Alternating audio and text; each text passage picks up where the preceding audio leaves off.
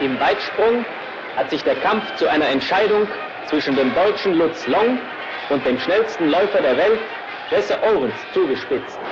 7 Meter 54. Jesse Owens. 7 Meter 74. 20 Zentimeter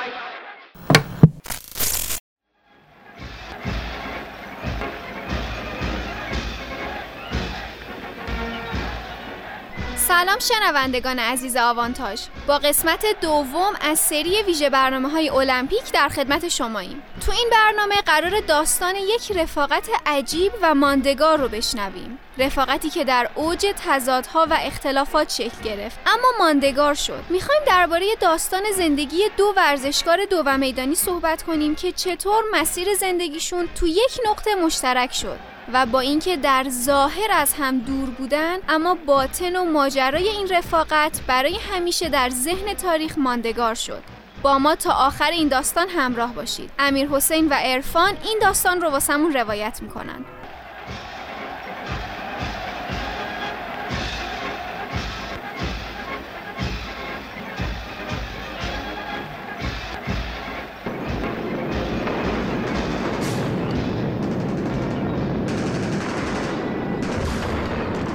سیزده جولای 1943 یه سرباز آلمانی توی جزیره سیسیل تو جنوب ایتالیا موقع حمله متفقین به شدت مجروح شد و پزشکا نتونستن اون رو به زندگی برگردونن. هفت سال بعد یعنی سال 1950 صلیب سرخ کشف کرد که اون جسد متعلق به لوز لانگ بود.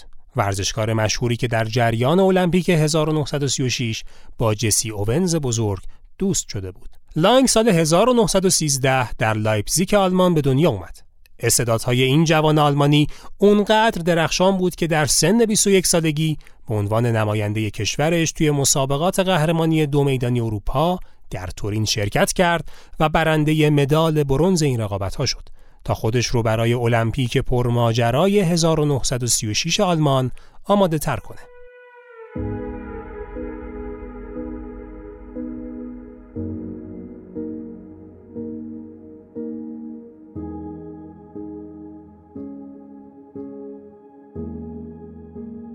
سال 1931 اسپانیا و آلمان دو کاندید میزبانی بازی های المپیک تابستانی 1936 بودند که در نهایت آلمان با 43 رأی انتخاب شد. دو سال بعد آدولف هیتلر رهبر حزب نازی صدر اعظم آلمان شد که در نتیجه این انتصاب جنبش هایی برای تحریم المپیک برلین 1936 در ایالات متحده، بریتانیای کبیر، فرانسه، سوئد، چکسلواکی و هلند آغاز شد.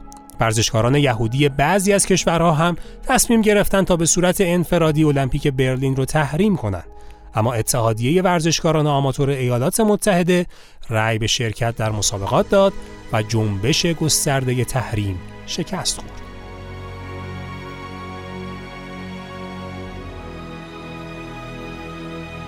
با این حال اسپانیا تصمیم گرفت مسابقات رو توی بارسلونا برگزار کنه.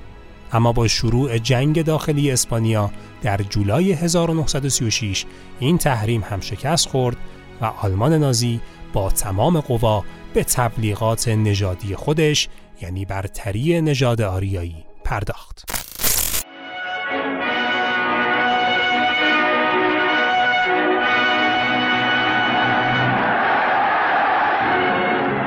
مسابقات طی 15 روز با میزبانی از 49 کشور و حضور 19 رشته ورزشی برگزار شد.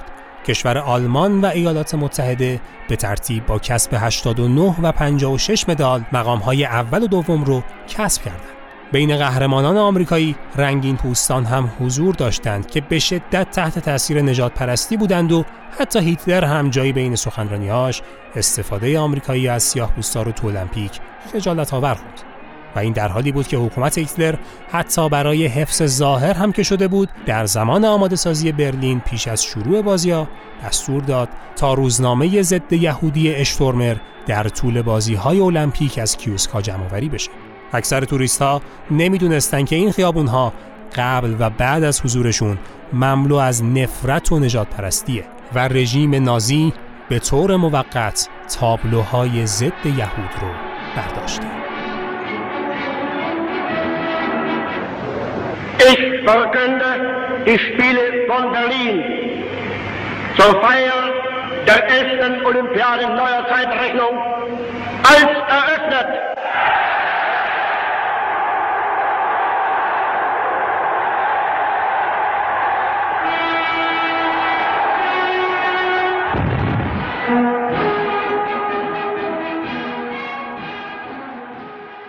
دو مرد از دو نژاد در کشاکش رقابت‌های دو و میدانی. همبستگی و دوستی در مقابل نگاه نژاد پرستانه نازی ها جسی اوونز و لوز لانگ.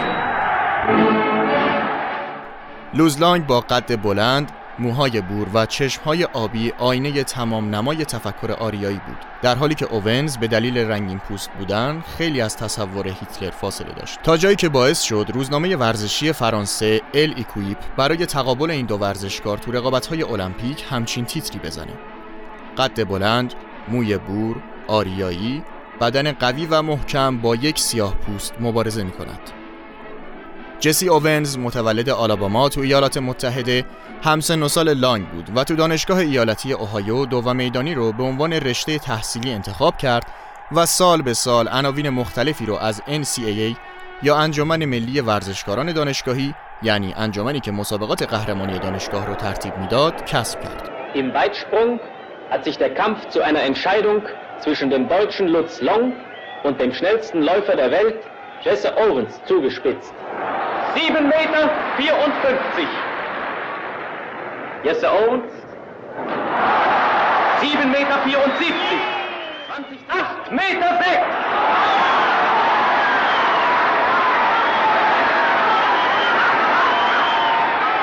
اوونز و لانگ تو مسابقه پرش طول با هم رقابت کردند و جسی اوونز موفق شد با پرشی به طول تقریبا 8 متر از رکورد 7.87 صدم لانگ بگذره و قهرمان بشه. جسی تو سه رقابت دیگه هم موفق به کسب مدال طلای المپیک 36 شد. دوی 100 متر، 200 متر و 4 در 100 متر و این رکورد شکنی ها برای نازی ها غیر قابل تحمل شد.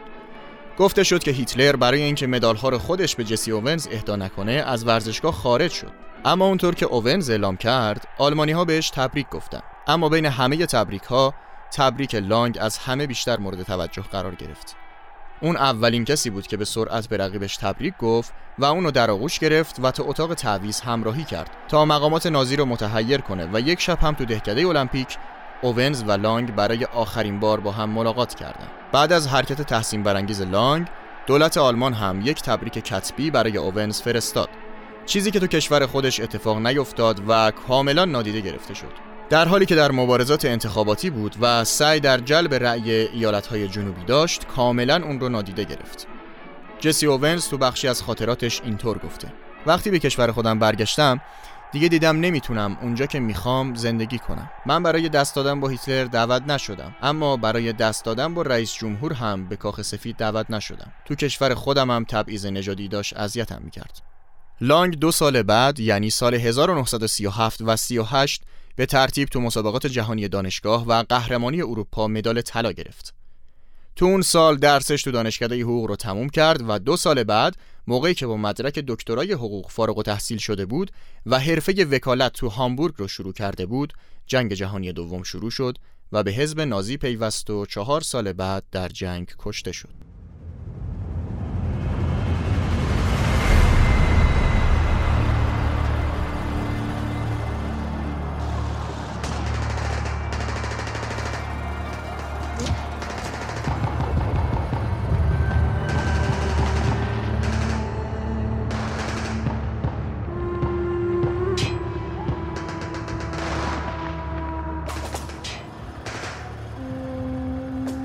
میدان جنگ نژادی هیتلر آخرین میدان رفاقت ها نبود.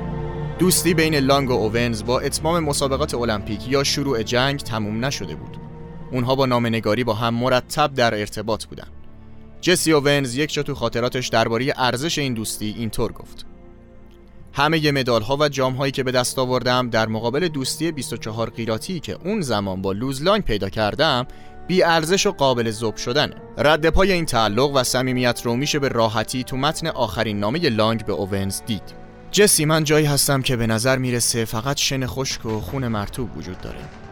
من برای زنم و پسر کوچکم کارل که هرگز واقعا پدرش رو نشناخته نگرانم.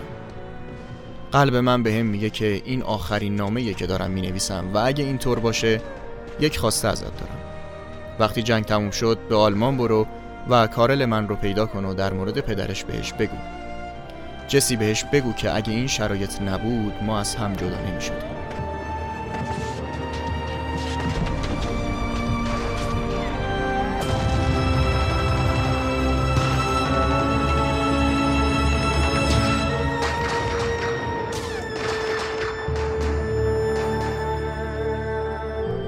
سال 1951 اوونز کایلانگ رو ملاقات کرد و بهش گفت که دوستی با پدرش ارزشمندترین گنجیه که از تجربه المپیک خودش نگه داشته. سال 1980 هم اوونز سیگاری بر اثر سرطان ریه درگذشت. رئیس جمهور آمریکا جیمی کارتر برای ادای احترام به اوونز گفت شاید هیچ ورزشکاری بهتر از اوونز نماد مبارزه انسانی علیه استبداد، فقر و تعصب نژادی نباشه. تو سال 1990 هم رئیس جمهور آمریکا بوش پدر مدال طلای کنگره رو به اوونز اعطا کرد و پیروزی های اون رو اینطور توصیف کرد. یک پیروزی ورزشی بیرقیب اما بیشتر از اون یک پیروزی برای تمام بشریت.